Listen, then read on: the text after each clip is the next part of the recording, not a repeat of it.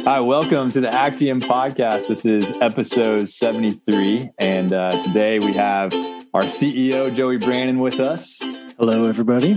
And we also have a, a very special guest, um, special because he's been a, a, great friend of me for a few years now. His name is Saul Pitchon. And, and Saul, we're so excited to have you here.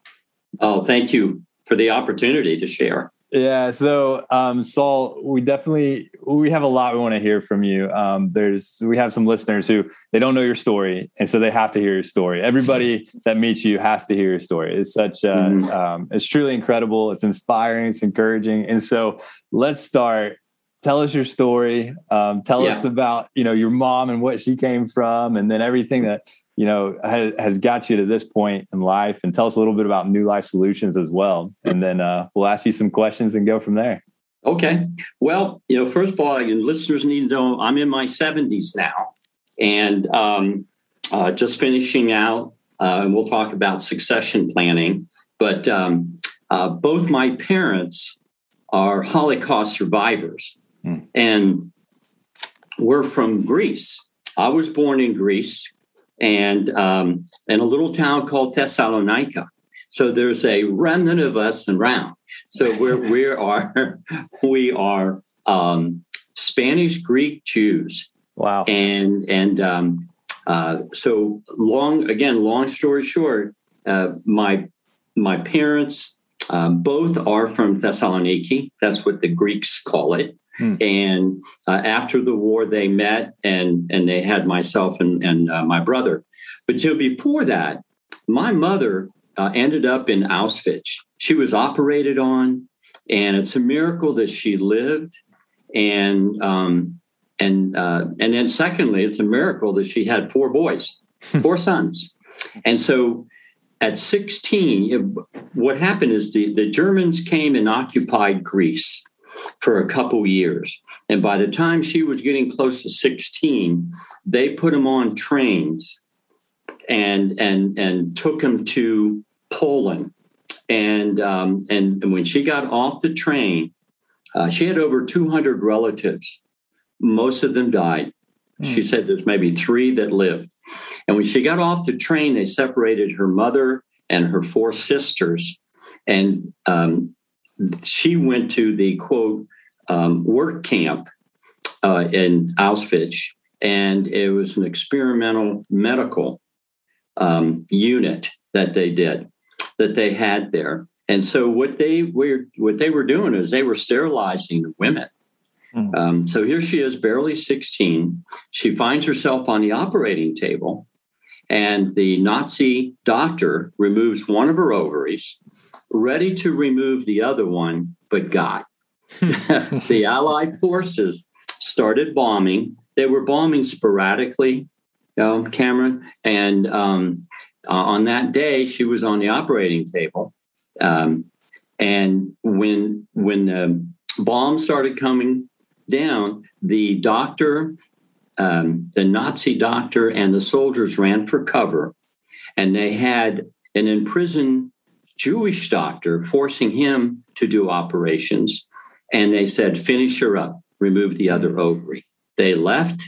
He looked at my mother and he goes, Young lady, I am not going to remove that other organ. Hmm. So, but I've got to make an incision so it looks like I did.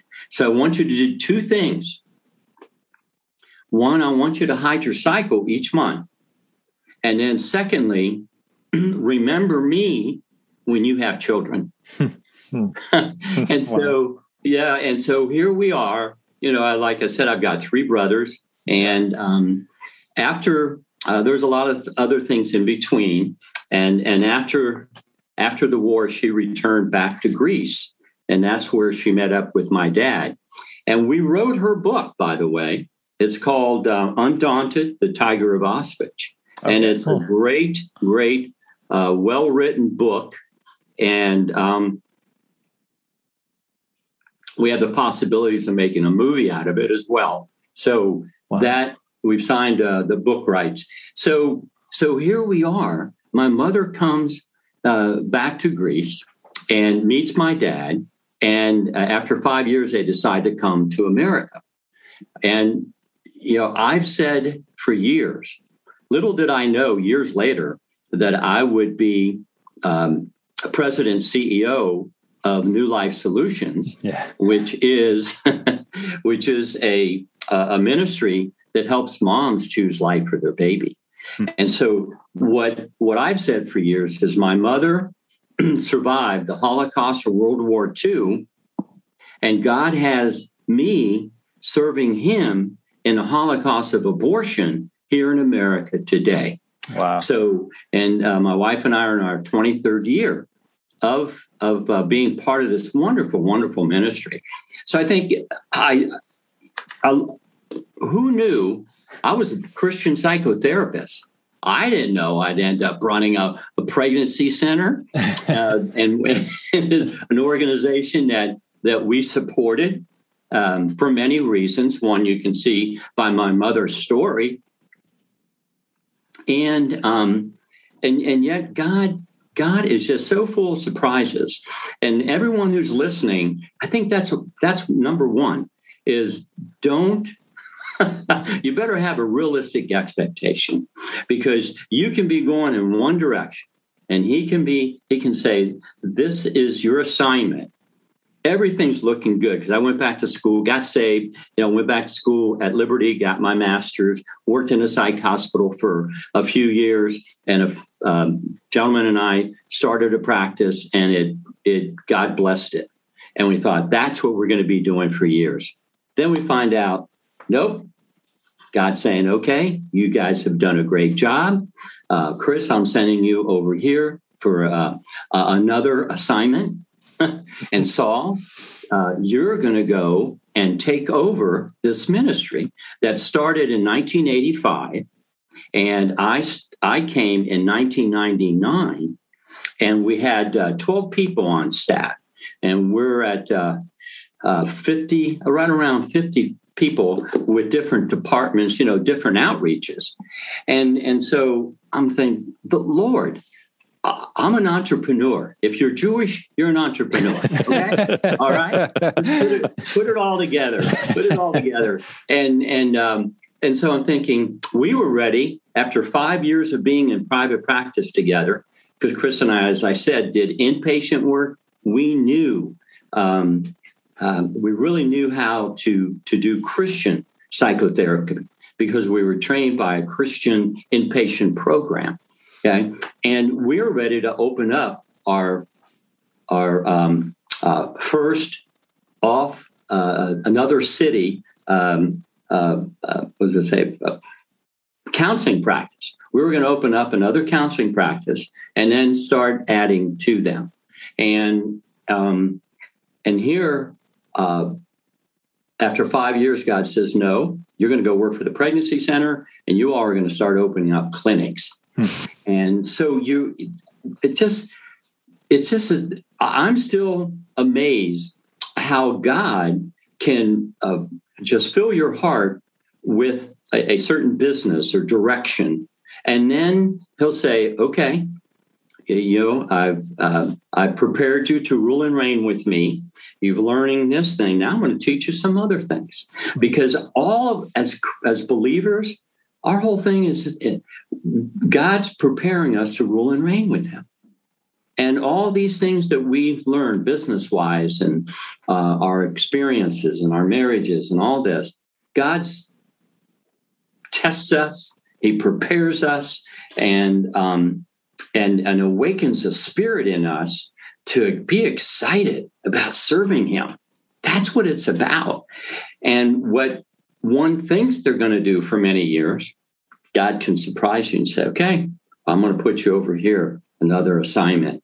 So it, has been it's been interesting. So here we are, um, uh, 23 years later, and uh, God is still full of surprises.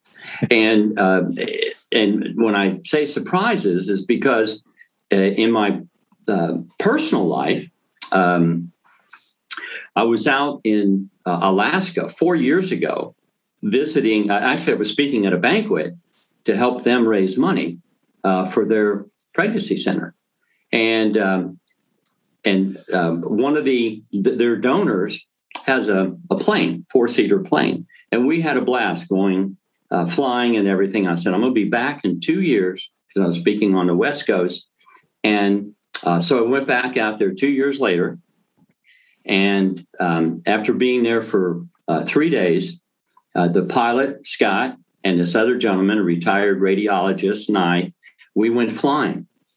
And um, when we went to land, it's a pontoon, it's a pontoon plane. Okay. Um, we went to land. Um, the plane flipped, totally flipped over. And um, Bill did not make it. He drowned.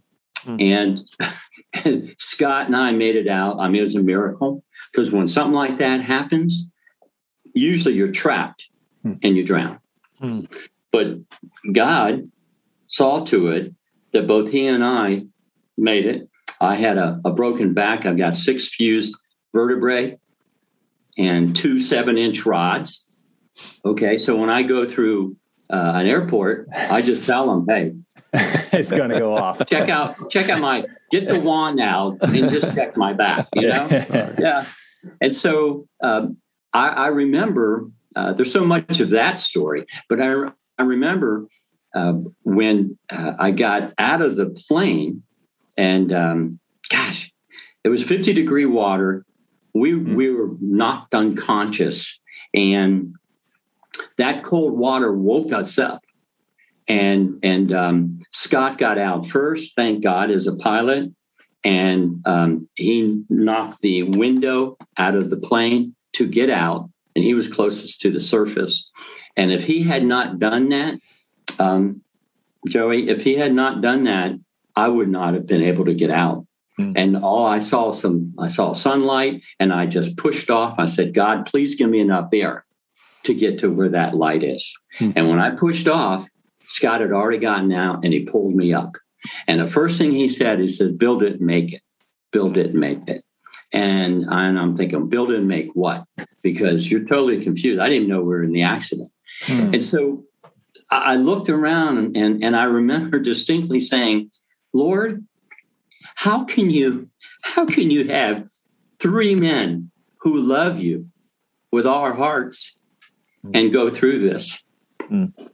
Can't answer that, you know. And and and yet God is saying to to us what? Trust me, trust me, trust me. And and you can take that um, in, in different areas. You can take it like here, health wise, because we about drowned, we about died.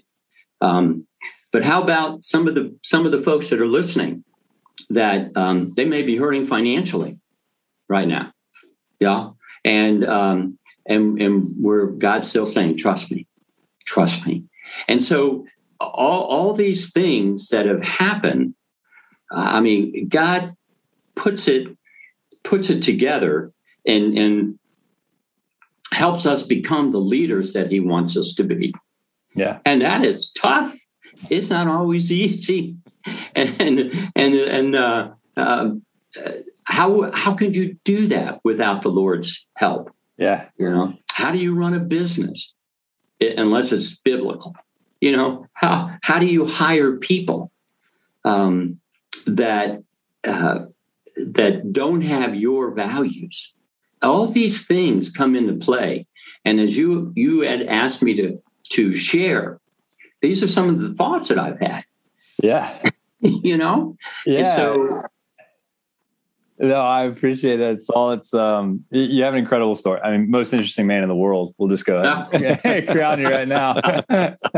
oh my, crazy, crazy. I'm interested to hear um, that you talked about that transition where you know you and your your partner, your business partner, had one kind of road mapped out, and and God said, "Well, I got different plans." And it was interesting because just last week I was in my C12 group, and yeah. when we were doing the devotional, uh, the devotional was around this this verse James 4, 13 through 17. I'll just read it real quick to give some mm-hmm. context mm-hmm. for our reader for our listeners. But it says, um, James is saying, "Come now, you who say today or tomorrow." We will go into such and such a town and spend a year there and trade and make a profit is he's talking to he's talking to the business people, which is kind of yeah. neat. I'd never seen it in that context before. But during yeah. our discussion, it was apparent like he's talking to business people. You, are going to go and you're going to open this location. You're going to open that. You're going to open this counseling center, and you're going to do another one, another one. and he says, uh, "Yet you do not know what tomorrow will bring. What is your life? For you are a mist that appears for a little time and then vanishes. Instead, instead, you ought to say, if the Lord wills, we will yeah. live and do this or that." Yeah. Uh, and so it was interesting. Uh, I've had people uh, point to that verse. I've Christian brothers uh, point to that verse and say, like, this long range planning stuff that you guys do, like, I, I just don't subscribe to that because of this verse. And yet, when you read the verse, it doesn't say don't plan. It says, if the Lord wills, then yeah. plan to do this or that. You're still supposed to plan, but it's all about your posture. What did you learn uh, during that transition where God was saying, "Hey Saul, like you thought you're going to do this, uh, mm-hmm. but I got other plans." Was it is it easy for you to wrap your head around? Were, were you like, "Okay, Lord, like that's that's fine with me. Like if you will, yeah. then that's going." Or was there a little bit of wrestling? And and I'm also always interested to hear, uh, like, how did your wife counsel you during that time, and how did God use her to help you during that transition? Mm-hmm. Good question. Yeah, I, I wrestled. Um, I'd known the Lord for maybe 20 years, and um, uh, again, set on on uh, uh, expanding and, and, opening up um, counseling practices. And God says, "No, this this is what you're going to do." I I came I came home. I spoke with the um, the leadership at the pregnancy center. They offered that position, and um, and uh, I, I, said, "Well, I'll pray about it." And here, God is is already closing us down because Chris is moving to another state, and I'm mad at Chris. I said, "Chris, what are you doing? why, why and why are you moving? We have this." wonderful ministry. We have so many churches behind us, you know, uh, they're referring to us. We've hired other therapists.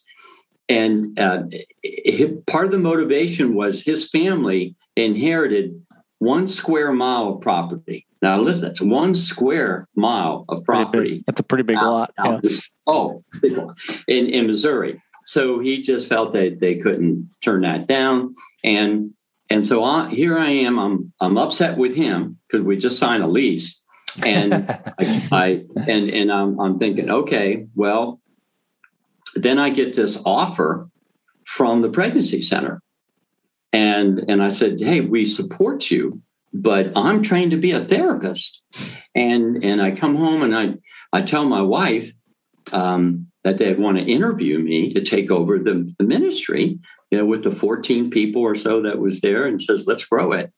And I said, honey, I got all this training. I don't know that that's really the case. She's counseling me now. Okay. so she, she said, she said, look, we, we are donors. We um, um, truly believe in the pro-life movement. Look at your mom's story. Hmm. And, and she is very, um, uh, my wife, uh, Terry is very transparent. She's had an abortion in her past. And she's saying, well, you know, we put all that together and looks, it looks like the Lord is telling us something. He's telling us something. So, oh, here, Mr. Know It All. I haven't thought about all these little, all these things, putting it all together. And she is so wise. She says, now I want you to, you, you know, she said in a very, very kind way, she says, um, you need to go. We need to pray about it. He said, but you really need to go and pray. So I've I've made uh, over the years I've um, I've learned that any major decision, obviously number one, you know, you talk with your spouse, but the other is you fast. So I fasted for three days, and and um, try try my best to seek the Lord, and and that's a I learned that from our church, a Countryside Christian Center, and and that's something that we leave out a lot of times, and especially as business owners and leaders, you know, we need to fast so we can hear what God is truly saying to us. And so uh, I went kicking and screaming. I'm just going to tell you. And so that was that was um, uh, in uh, September of '98, uh, and uh, they interviewed a few other people and they offered me the position. So January of 99, I start. Um, you got to see this. You got to envision this. We had a beautiful suite of offices. We we had therapists working um, there with us, and and um, uh, a, a, very good reputation within the community. And so we leave that, and the main office is 800 square foot with shag carpeting that still smelled musty. Okay. and I'm going, oh, Lord. and, and, so I go into um, the, the, uh, the former uh, President CEO's office, uh, Raul, just a wonderful man of God. And he had been there 12 years. And I go in his office and I'm sitting there no windows. Okay, no windows. I had huge windows. and I said, Lord, I, I, uh, I'm, I'm yours. You know, years earlier, I had um, committed to um, the scripture uh, that uh, we've been crucified with Christ. We no longer live; it's Christ who lives in us, hmm. and so that we are um, sold out on on the Lord, and we're His ambassadors. We're His army, and if He says this is where I want you to serve me, I'm going to do it. I'm going to do it.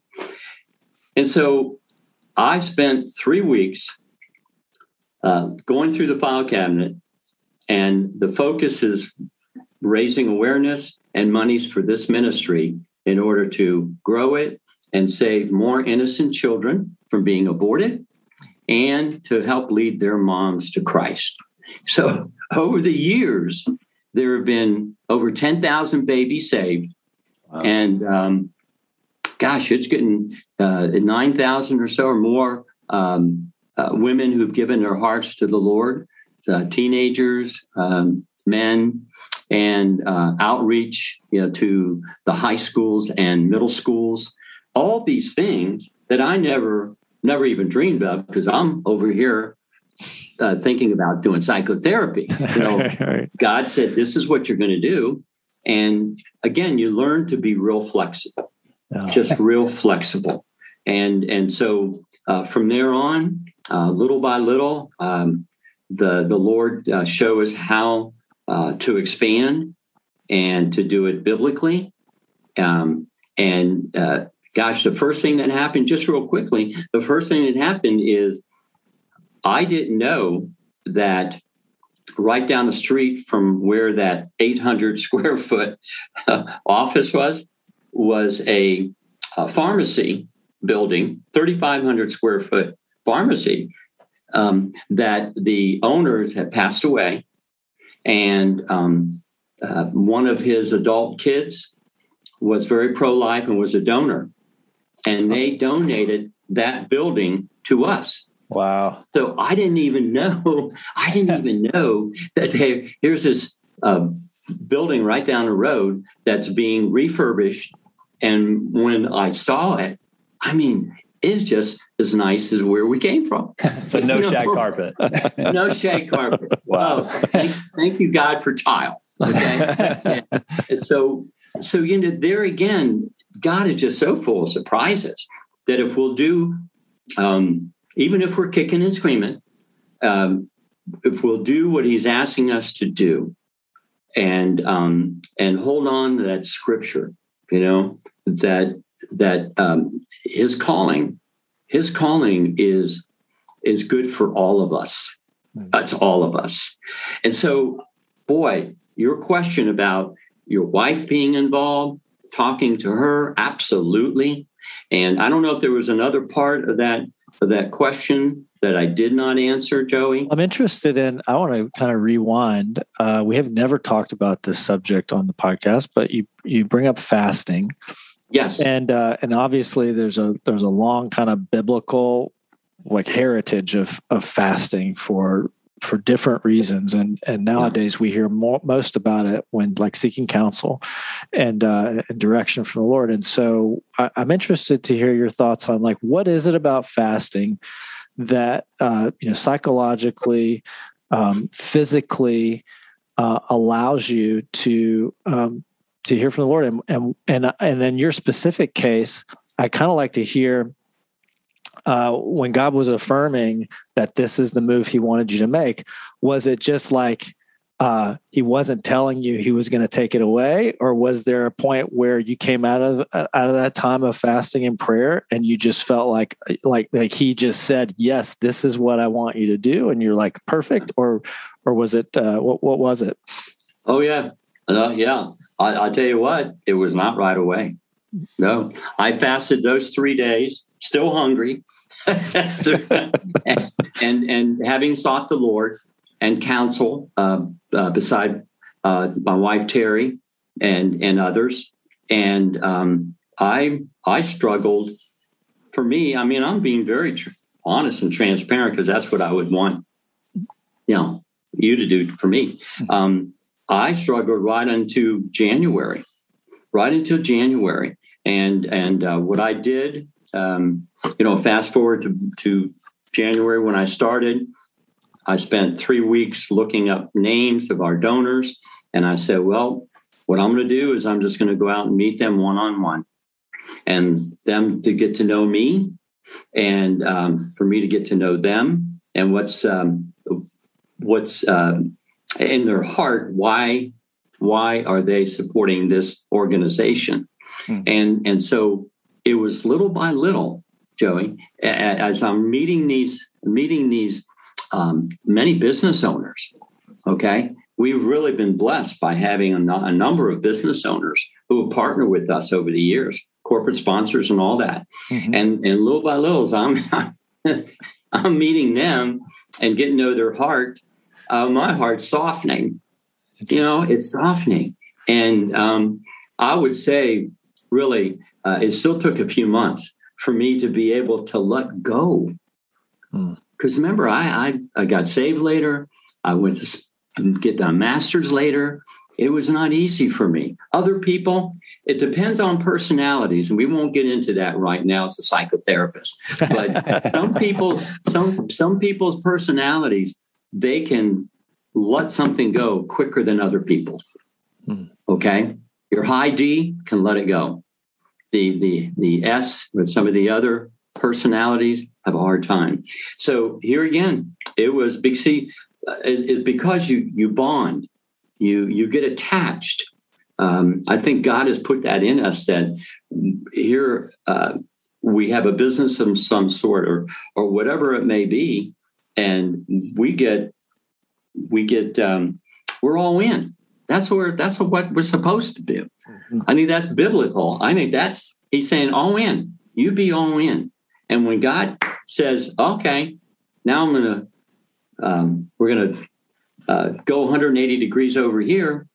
Um, I like diversity, but I like some time for, for the change. So no, it was not right away.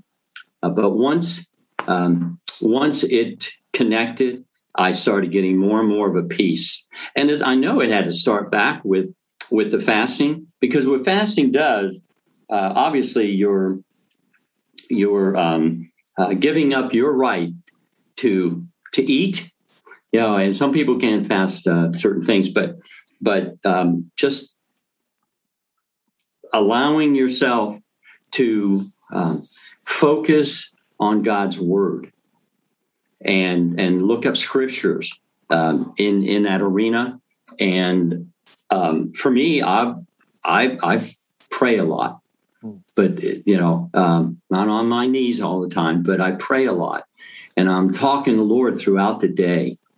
You know, and um, then we need to look at things. Sometimes, sometimes you can be behind a, a car, and you got some scripture looking back at you. You know, you, you, God talks to us in so many different ways. Yeah. So many different ways. Well, I, I really appreciate your perspective. It makes me. It makes me. It it reassures me because uh, we all hear um, stories with our friends, people we look up to, uh, colleagues, and uh, and they they they walk out their front door and they see like the proverbial bush, you know, like they're, burning, and you know, and God is saying, "This is what I want you to do." Yeah. Um, I tend to be a little bit more deliberate um, and and maybe a little bit more cautious. And uh, your your three week period, uh, the the verse that comes to the, the the scriptural principle, it comes to us all the verses on like wait on the Lord. Yeah, and like that waiting, I think is undersold a lot, uh, and and Christian circles because it's not sexy, it's not the burning bush, it's not the the mandate that the accomplished business leader gets, you know, that that changes everything in an instant. It's more of uh, of submit being submissive. Yeah. And Lord, like not only not only is it what not only am I going to submit myself to what you want me to do, I'm going to submit, submit myself to your timing. So when you tell me what you want me to do, then I will. So I, I, I'm very encouraged by your three weeks and the slow burn uh, of changing your heart. You know, and it's kind of like I mean, I mean, potentially that's what God knew needed to happen. Yeah, uh, your your heart needed to change. Yeah, and during that three weeks, He brought the people in, into your life and gave you the the direction to seek them out, uh, so yeah. that they could do that. That's a really neat neat transition. Uh, I'm I'm also curious when you think about. Um, you know why God did that, or or let's say not why God did that, but let's say that um, you, you, alluded to a, a, principle earlier that He's preparing you for the things that He wants you to do, and He's using the things in your life to prepare you. Where do you see uh, your earlier experience as the you know the entrepreneur and the psychotherapist and the the business partner who was charging ahead? Uh, did it become evident into your your tenure at the pregnancy center that those were just things God had been using and cultivating in you for the role there and how did those show up? Yeah, exactly. Exactly. All the all these quote life experiences um, from uh, for me, I worked at Allstate Insurance after I got out of the military and school, um, working in a big corporate corporate uh, uh, setting I said, I don't want to be in that big corporate setting again. okay. I was I was mid management and and I learned a lot. I mean, I I I owe a lot to um, um, Allstate and other people who worked at you know uh, at other large corporations and then go go on and i know you've got listeners there that have worked for uh, big companies or larger companies and and um, um, you you take the good from that. So it prepared me, yeah, prepared me to know what I want, the type of environment that I want to create as a leader, and the type I do not want hmm. to to have uh, uh, in our, on our leadership team. Like I don't like to be micromanaged. Most people don't, but there's some people that's just the way they are. Well, you got to learn to hire the right kind of people, or you're going to run your people off. And so uh, that you know that's that's one thing. But the other the other areas, you know, uh, especially having been in private practice as a as a counselor, uh, you meet a lot of personalities, and uh, that was a huge, huge eye opener for me, Joey. Especially um, having worked in in a hospital setting for those three years, and and you're talking about um, there's very few quote crazy people Okay. And this was a Christ centered uh, inpatient program and, and a, and a um, intense outpatient program as well. But but you you learn that there's believers out there and leaders because we we minister to pastors, ministry people, um, ministry wives, kids, all that who become suicidal. That's mm-hmm. who we minister to. Wow. And and these many of them are mature, but they lost hope they lost hope. And and what was the reason? And and you want to help them see that. You just can't throw scripture at people. You got to help them get a little bit little bit deeper. And again, as those who are listening that are leaders, um, man, that's the key word is listen, mm-hmm. listen. And um, and I, I, found that uh, it, it's not necessarily these people have um, their faith is is weak or poor, uh, they have allowed a certain set of events or an event to overwhelm them. They take their eyes off the Lord and become hopeless. And then what happens when you become hopeless? See, you you um, um, you operate out of what fear. You operate out of fear, and um, God did not give us a spirit of fear, but a spirit of power and of love and of a sound mind. And we all know that scripture. Um, but that's why that's why you know all these all these experiences that all of us that are on on on today um, god wants to bring those together that we would learn from them and as as we uh, hear other people's testimonies that we would learn more you know we got to have we got to set margins we we we we've got to um, uh, uh, make sure that uh, toxic people um, aren't in your setting. If they are, you need to do something about it. Um, unfortunately, there's toxic people within our own families. So you have to set boundaries with them. And so there's boundaries. There's so many things that that um, our life, uh, just our, our our life experiences God is saying, okay, learn from this, learn from that, learn from this. And, and now I'm, I'm going to put you in a position of leadership. You set, you set the culture. And that's a key word. Uh, we set a culture at, at uh, New Life Solutions that, um, that the God is first, people second, and um, uh, the you know the uh, uh, the third is is your is your um, program, okay? And sometimes we get those way off. Mm. That we forget God has to be the center of our decisions, and uh, if we're not careful, and I've, I've I've messed up so many times where I know this is worked worked at Allstate. I know this is what worked in our private practice, and so, hey, we've got the situation. Let's go. Well, we forgot to pray. we forgot to pray.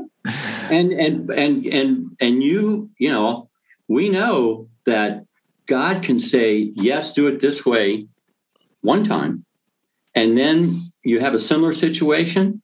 We still need to seek the Lord. Hmm. So we we tried our best to um, uh, again uh, create a culture, a culture of life God's first, people second, programs third. Okay, in that order.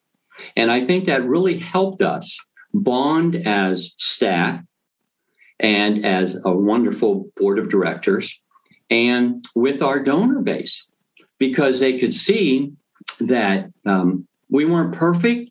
We aren't perfect, but we put our priorities uh, biblically. You know, and again, as Cameron was was um, sharing with me, he says, you know, how do we, you know, let's just get talk about some insights on how do you build your business biblically, hmm. and um, and there is there a formula? I mean, there's there's principles and all that, but it's not the same. It's you don't do it the same way every time. yeah, so do you? That's interesting. When you were in 19, say your experiences of 1998, 99, where you're rocking and rolling in the counseling yeah. center world, and you've built a team. So you've got it's not just you and your business partner. There's other people that you guys have enlisted to pursue your vision, and then that chapter closes. Tell us about what did the team look like when you started uh, at New Life Solutions, and when you when you looked at pres, I'm, I'm, presuming that the team when you got to new life solutions was smaller not as well developed as the one that you had developed right? So when you when you're looking at the task in front of you and you're saying okay like uh, i've done this before. I'm gonna, I gotta I'm, we're gonna i'm gonna be building a team over the next several years mm-hmm. um, did that first time versus second time difference? You know, was God having you do it a different way the second time, or were there things that you had you you went into the second time saying, "Well, I'm I know what not to do," right? So, like for the for the business owners who are listening out there, and they're facing this challenge of, I got to build a team. Talk to us about the transition between the, the counseling centers and and New Life Solutions and what. Yeah, yeah. Well, we learned we learned by um, you know some mistakes that we made with the counseling center. Again, hiring the right kind of person. Okay, and um, and going over to the pregnancy center. Uh, now we're we're talking about a a different product, if you will. Okay, counseling center. People are coming in. They're paying for your services, and they want help. Marriage, um, depression, whatever it may be. Okay. Mm-hmm. Now come over to the pregnancy center and what we provide is a, a, free service. And a lot of these people don't want our service. they don't want our service.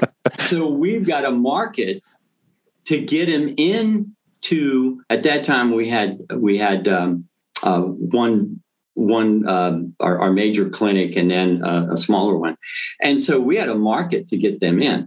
Now, staffing wise, Oh my goodness. Let me share this with you all. we we went from um, uh, you know Allstate, which is huge, to what I'd learned, you know, from the inpatient um, world, and and then having our own private practice, um, and to the pregnancy center side, that was a mom and pop organization. Mm. They didn't think business.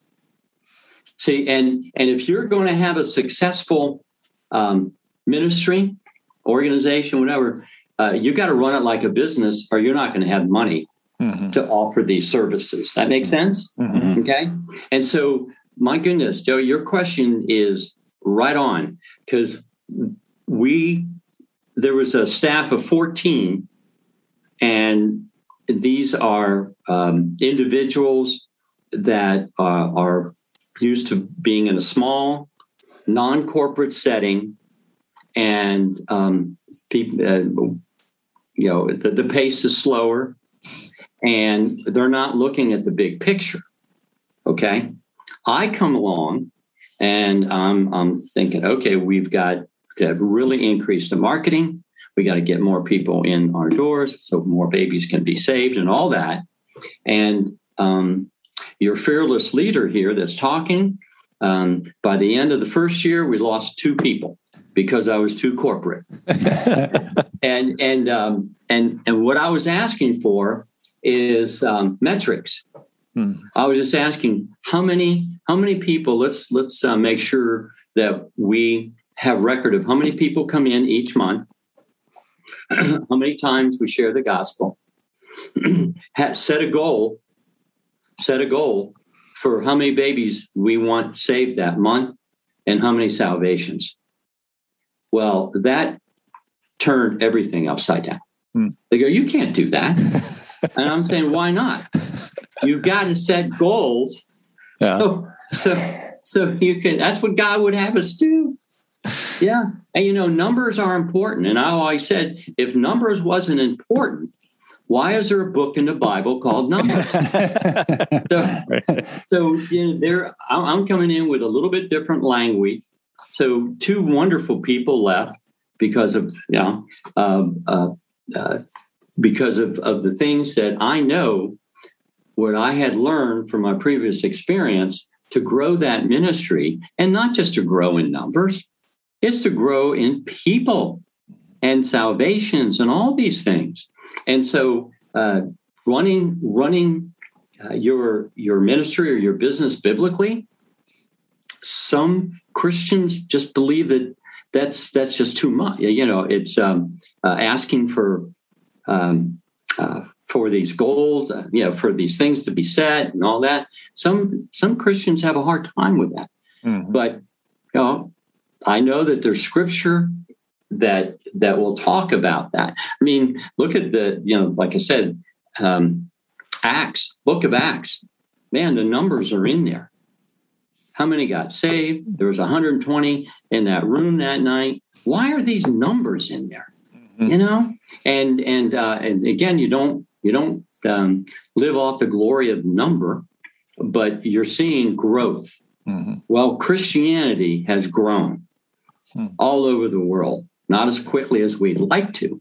But so so we started we started making these changes And uh, as I hired people, I, I preferred to hire people with degrees, okay, because they've got some experience. They've they've shown uh, that they are um, able to uh, finish something, you know, uh, that they've got they've got that background, and so I, I think that's helped a lot. Everyone doesn't have to have a degree, but it tells me something. Mm-hmm. And um, so the whenever we'd hire people, the number one thing is how, the, how much do they love the Lord? That's number one. Got to love the Lord with all their heart. But number two is there. Um, we we set up a uh, a job description, and we did the personality evaluator to make sure that let's let's say that job description um, uh, needs to, that job needs to be filled by someone who's detailed. You do a personality evaluator on a, on an applicant and they are outgoing. They're all over the place. That's not the person you want to hire. Right. But you got to use tools. Well they got upset with me using tools. And so now they all know how to use that tool and we even taught it to our clients so they get to know who they are hmm. who, we are, who they are in the lord hmm. so uh, there's there was a transition, big transition from when you go from mom and pop to mid-size, and um, and we are blessed. You know, we're one of the larger pregnancy centers in the nation, and yet we're not all that big.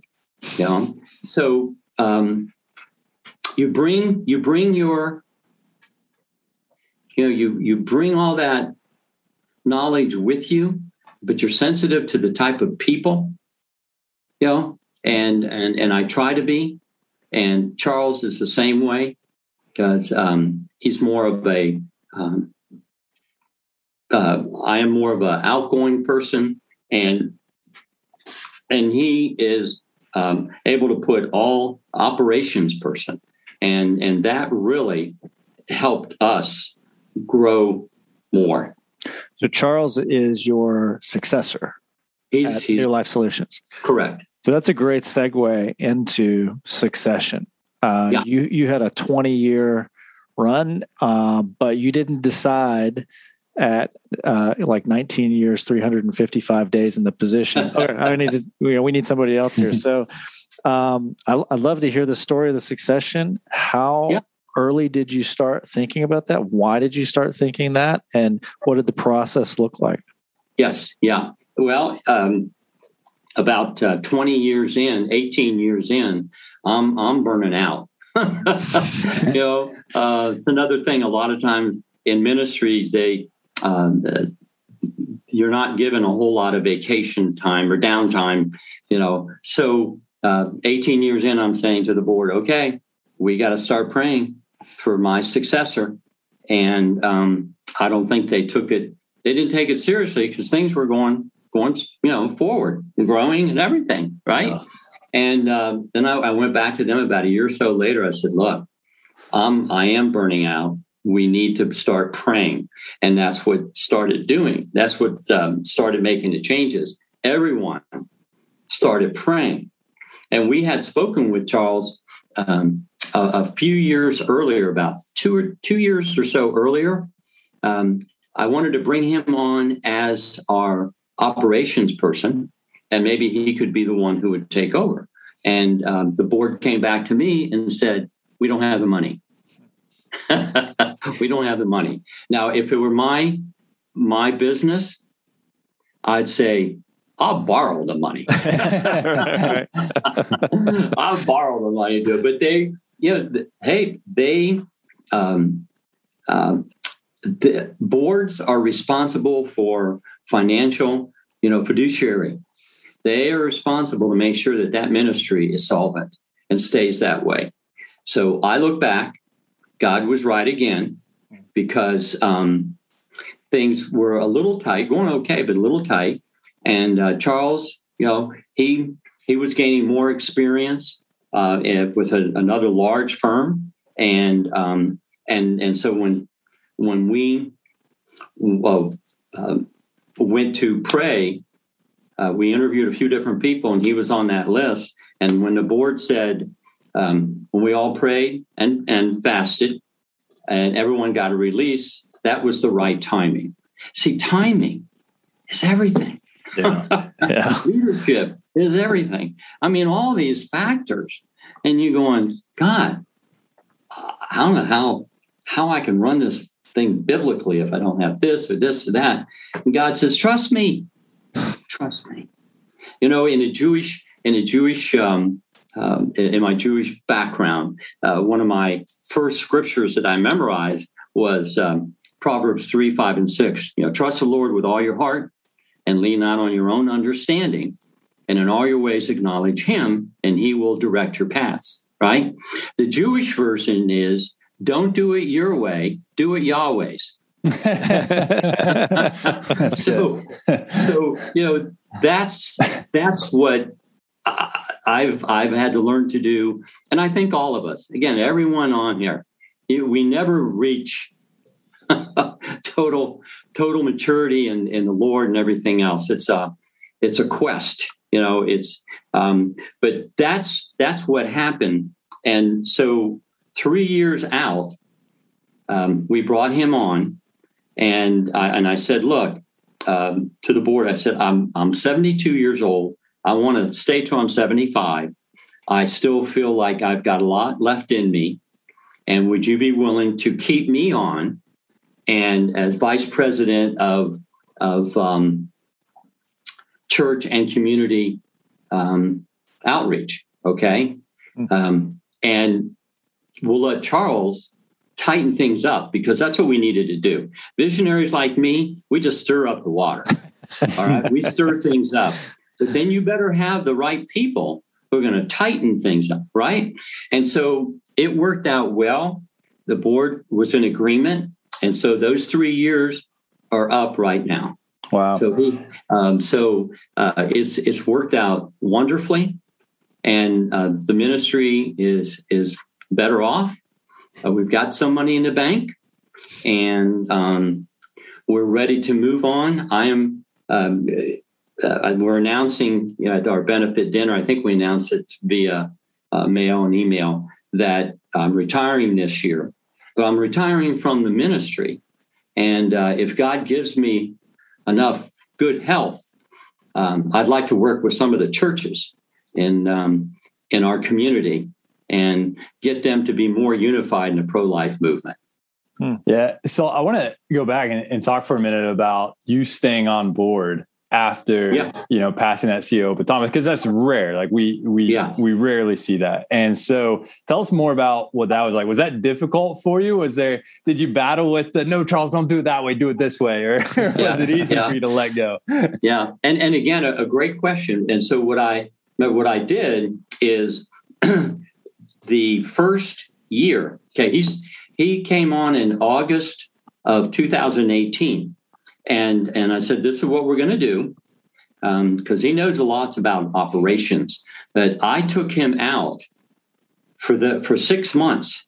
We went out and I introduced him to the various churches, to the various donors, to various businesses, and they it, it's like um, starting that baton, right? Handing off the baton to him. But if you just leave, think about this you just leave, and that new person doesn't even know your mega donors, your major donors.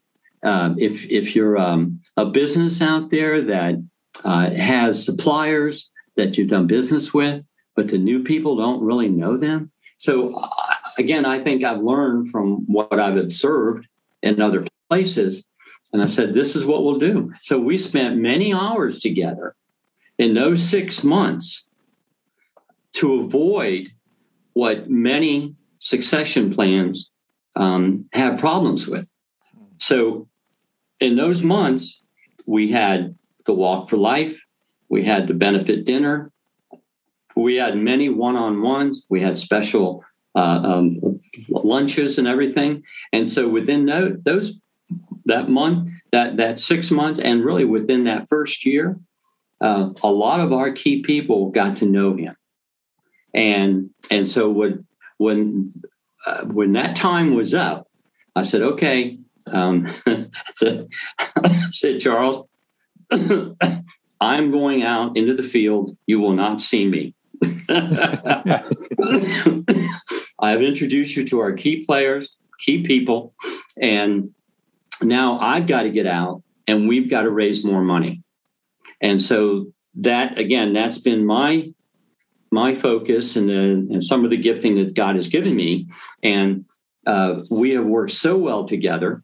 And I didn't um, impede him in any way. Hmm. I can't think of any time. And and he did. He um, had the freedom to go ahead and make the changes that needed to be made.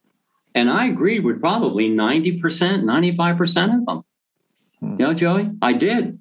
And and those that I may not have agreed with, I think maybe one, maybe twice in the past three years that I said, "Hey, can we sit down and talk?" Now that's that's unusual, yeah, because um, he has uh, he, he loves the Lord, and we're both wanting the best for the ministry.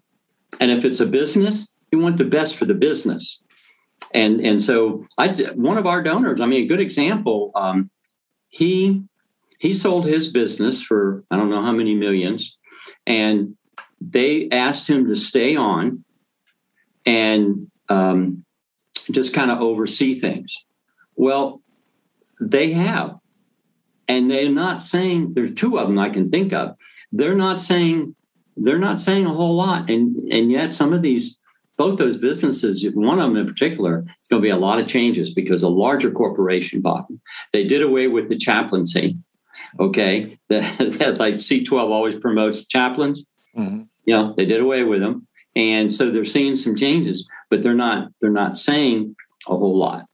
And with us, with Charles and I, we're both very pro life. We've both been involved with our churches for over 30 years. We know what um, this ministry, how it works best.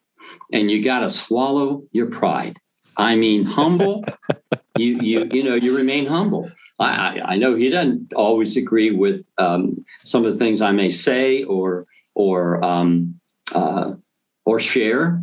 You know, because I'm vocal, I'm verbal, I'm demonstrative, and um, and he's such a gentleman about it, and vice versa. You know, so that's how we've done it. Let me, no, go ahead. Go ahead. Yeah, I got a million questions. Uh, you'll just have to shut me up, or we'll be here till dinner time. But I'm. I, okay. we, we have some friends. I have some some friends that I know listen, and they are in the nonprofit arena. Um, and so I'd I'd be remiss if I didn't ask you to talk about uh, that relationship between you uh, as the the CEO of an organization responsible for uh, carrying out its mandate and and its success uh, but at the same time, uh, not owning the stock, it's not your company. You have there's no way for you to gain or profit from any asset that you might be putting to use, and you serve at the pleasure of a group of people. And you know, if the, if I, have seen plenty of cases where you know I think I'm dysfunctional until I sit down in a committee, and then I realize a group can be way more dysfunctional than, than I can be, um, yeah. and and it can be tough. I know from from them sharing experiences. I know from serving on boards. Uh, I, I, can imagine there's a lot of you know between a rock and a hard places that CEOs of nonprofits uh, work. So, uh, how did you how did you navigate the change? How did you wrap your head around it? Uh, how'd you see the board change during your 20 years? Mm-hmm. And um, and what advice would you give to to uh, other nonprofit CEOs with with respect to that? Yeah, yeah, yeah. Totally agree. That's a good, excellent question because I had to do that. Remember, we were a mom and pop organization when I when I came, hmm. and um, a lot of the board members were also mom and pop in their thinking. Mm-hmm. So one of the first things I did, um, again, I'm being candid. okay, uh, some of us uh, we didn't have a big staff, but some of us knew who who were healthy and good for the ministry on our board, and so uh, and others weren't. Mm-hmm. So we prayed people on and prayed people off. and I'm serious. Yeah. I'm not just thought, hey, biblical biblical um, way of doing things. Hey, um, so if I had this vision of having multiple clinics, and some of the board members, wonderful group of people, um, but they didn't have that vision mm-hmm. and they weren't capable of it. And so, uh, just as we we lost two staff members, uh, some of the board members started coming off, and I replaced them with uh, business minded people. Hmm. Okay, number one, they had to be business minded, uh, male, female. Um, we wanted an attorney, a um, CPA, and a doctor minimum. Hmm. We wanted we wanted business owners and uh, CEOs, whether they you know they own the business or not. But see the leadership. You want leaders on your board who have who have a history of success. I'm going to tell you something. That's huge. Yeah. That is huge. And I've gone all over the country when I speak at conferences. I used to. My my health is kind of keeping me at home these days. But I would say a, a big part of what keeps a pregnancy center from growing is who? The board. The board. The board. They don't have enough vision.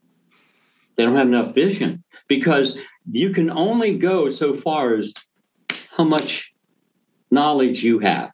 That's why I said, hey, three, four, five years ago, I said, I, have taken the ministry as far as I can take it. Mm-hmm. We need to have someone in this other capacity. And then we would just have a development department who, who, because um, I was a development department. And so we'd have a separate development department that you'd have multiple people out building relationships. The funds would come in that way, but you've got to have an operations person, a good president CEO that is going to be the face of the ministry and make sure things are are run well, very well, in fact, excellent. Okay, and so uh, the board is so so important. So we, uh, twenty years later, there's uh, one, two people on the board, very special people um, that want want to you know help start the ministry, and they're very progressive, very progressive, very successful, and um, he is more like a consultant than anything else, and he um, and he's really good, um, very very knowledgeable, and so what we've done is we've hired other not hired but brought on. Uh, I think we have um, eleven people on our board. And again, we have a, construction, commercial construction, and it's the wife who is on our board because she's she's really organized and sharp. And um, so you've got these different um, occupations that are well represented, mm-hmm. and they help us with some of the decisions. Um, I what's so what's so good is that the board um, on nonprofits and and uh, Joe, you were talking about this. Um, they they hire that president and CEO to do day to day.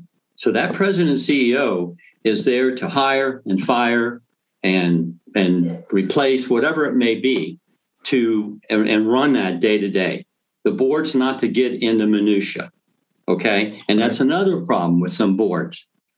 You know, they get in, they get into the small stuff um, and start um, uh, start interfering with the way that um, that president CEO is um, leading.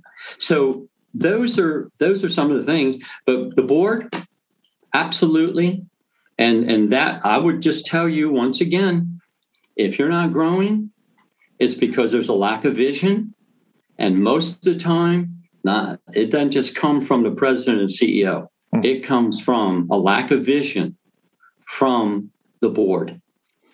It's interesting how uh, if you think about a high functioning nonprofit organizational structure, uh, it has these tremendous advantages, uh, but it, you know, there's a, there's a few check boxes that you got to tick. Like you have to have a visionary CEO, right? So when you were uh, going through the process of praying some people off and praying other people on, you're looking for people who are saying, um, "You're." I would imagine you're sitting down with those folks and saying, "I'd like you to consider joining our board.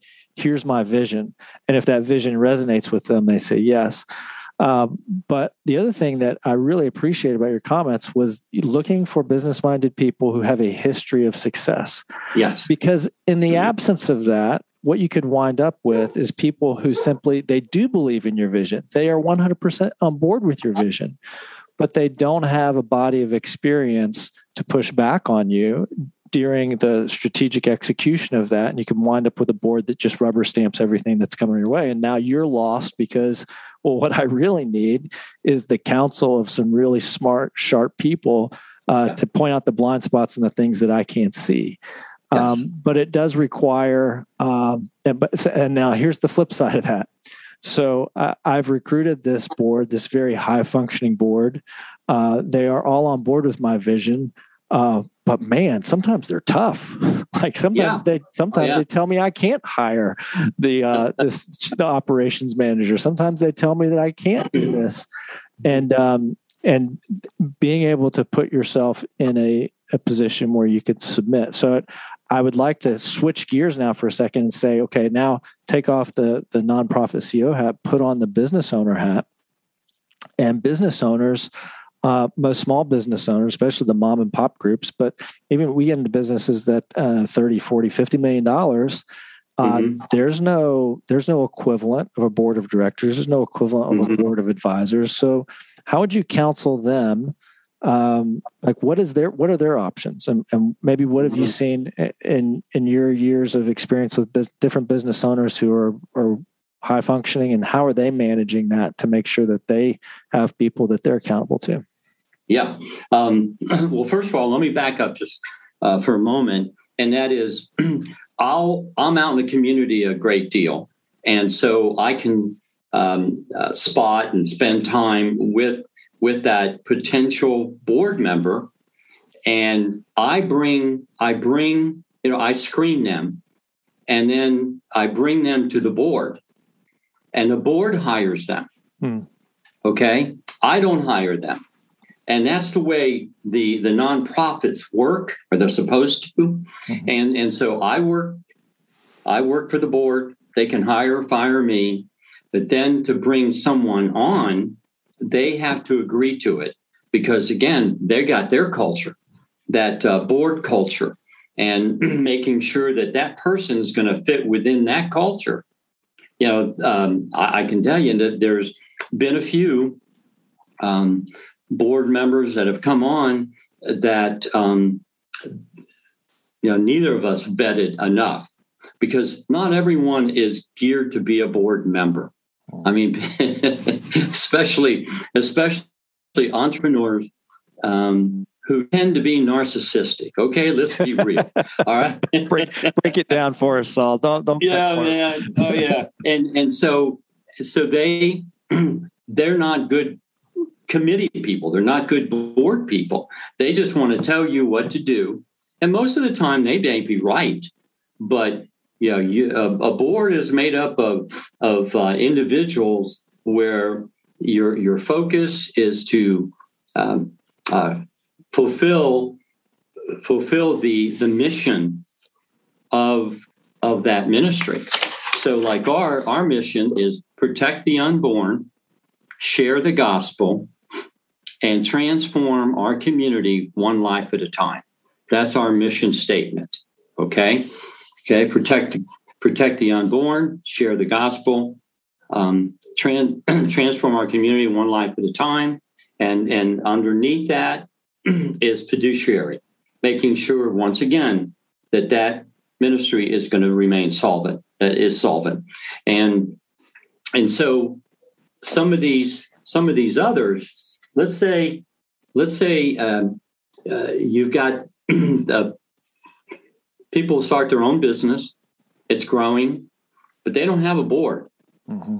okay biblically I think I think we can look up some scripture. I don't have it right here in front of me. that you would um, provide wise counsel. Doesn't it say something about Proverbs that seek the counsel of others?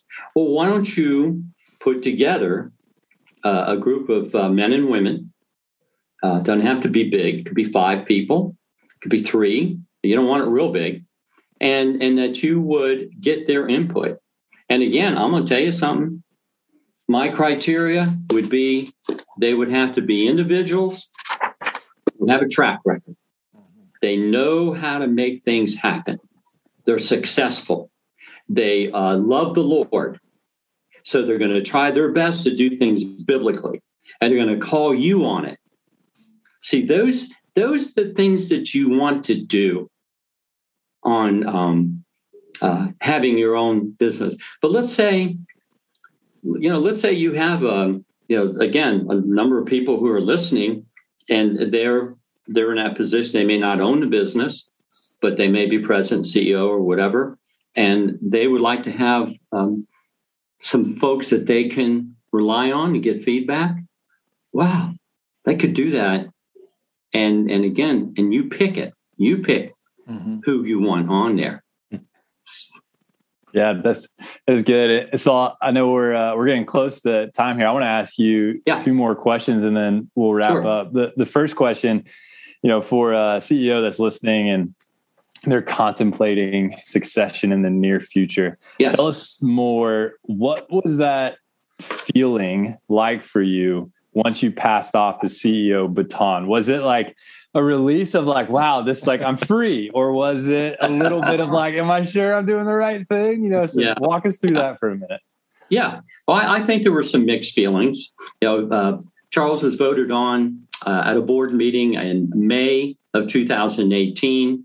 Really, I just knew in my spirit that he was the right person. Okay, uh, then uh, uh, June, let's see, August 1st, he he started um, officially, and um, I said, "Wow, you know, this is this is real. It's happening. it's happening." And and um, what helped me is that the ministry allowed me to stay on, hmm. and I was able to uh, continue helping the ministry grow. You know, in in the area that I've always loved uh, that's why it's been a win-win for us. Yeah. I know not all companies can do that. Yeah. So that's that's one thing. The other thing is um, I love I love Mark Batterson. He's a, he's an author. I love the books he's written, All In, and some of these others. His his definition of success, successful succession planning, is handing the baton to those who come behind us and cheering them on as they run farther and faster than we did. That's good. Great definition. Yeah. Great definition. And so when you're, you know, when you're in this position, um, there's a lot of emotion. I mean, there is, especially when you've been, you know, part of this ministry for all these years and you've seen, oh my goodness, seen miracles. Mm. Uh, you've seen the uh, the uh, community get behind, you know, get behind the ministry, and um, I guess I get tearful. No, I, I love I'm it. tearful. I'm tearful, but cheerful. Yeah, and and you know to see to see all that happen, and praying, praying that it will not only stay um, solvent, but go way beyond, way beyond what we have built. Yeah, you know, under under new leadership, and uh, and it's time. Just like it was time for me to come, you know, those those years earlier, and um, I am, you know, their number one fan, hmm. and so so that's that's uh, it's a big part, but there are a lot of emotions.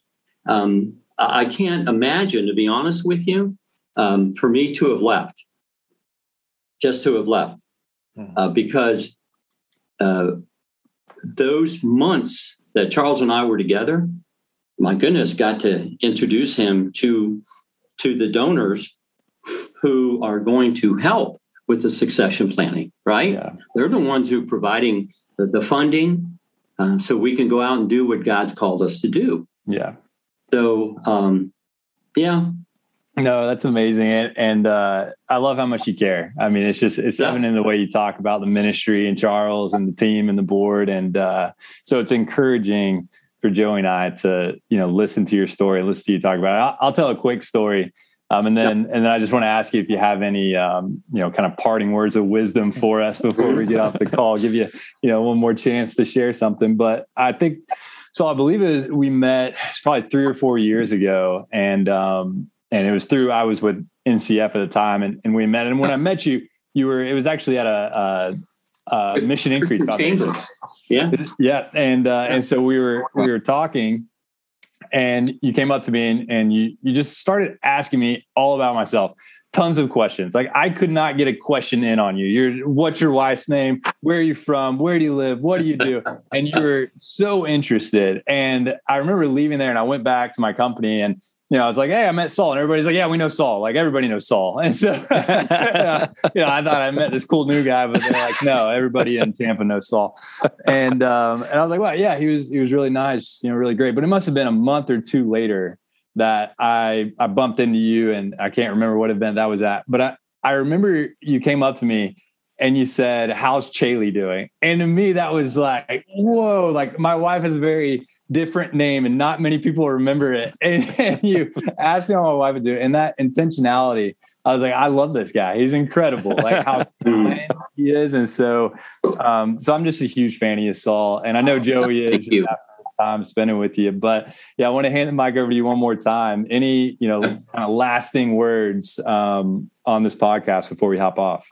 Sure. Well, I, um, thank you for sharing that story. I think we number one, we need to um, show interest in the other person. Don't talk about yourself. Don't talk about your company, except when it's appropriate. You people buy from people. They like you, they'll buy your product. They'll use your services. That's the and if they like you, they're going to support you in your ministry if you're doing ministry. But number one, last thing I'll, I'll share is number one, um, the culture that we create is the most important thing to to um, have um, uh, uh, success in in in whatever endeavor that you have. You've got to set the right culture, and you can you can be a, a three person company, one person company. You're the one who sets the culture. Mm. You can't blame on anybody else. You said it. so culture is number one. And under the culture, how's that culture um, based on? What's it based on? That the Lord is the foundation. And then we break it down with prayer, fasting, those things. Number two, people before programs. Okay. You put those principles together and love on love on your people. Uh, do everything you know with excellence and and all that. Um, um, there'll be success. And if it's not god's got something else better for you. No i, I love that. Uh, yeah. Oh we appreciate that saul. That's good. And um hey go ahead joey. You want to cut I, you off there. I can't say enough um, thanks for for joining us. Um, Oh, I feel like we could go. I could personally go another couple hours. We should do a podcast series.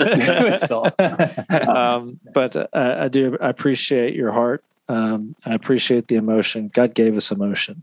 Uh, we're created in His image, and it's really encouraging to see the passion that you have, yeah. uh, not just for a ministry that you've given twenty plus years of your life to, uh, but for the success of the person who comes behind you and to and the posture of humility to say I know this individual is going to go farther than I ever could have gone, Hmm. Yeah. and uh, and I am going to cheer like crazy. And Yeah, so that's, that's that's really really cool. So I that, appreciate that is. Yeah. Yeah, and, and for for anybody who's listening who is interested in learning more or um, donating, supporting um, New Life Solutions, you can go to newlifesolutions.org. It's an incredible ministry, and uh, I'll make sure and put that in the show notes so everybody can visit that. But Saul, it has been a pleasure. Thank you so much. Truly enjoyed your time. Thank you. Thank you. Bless you both.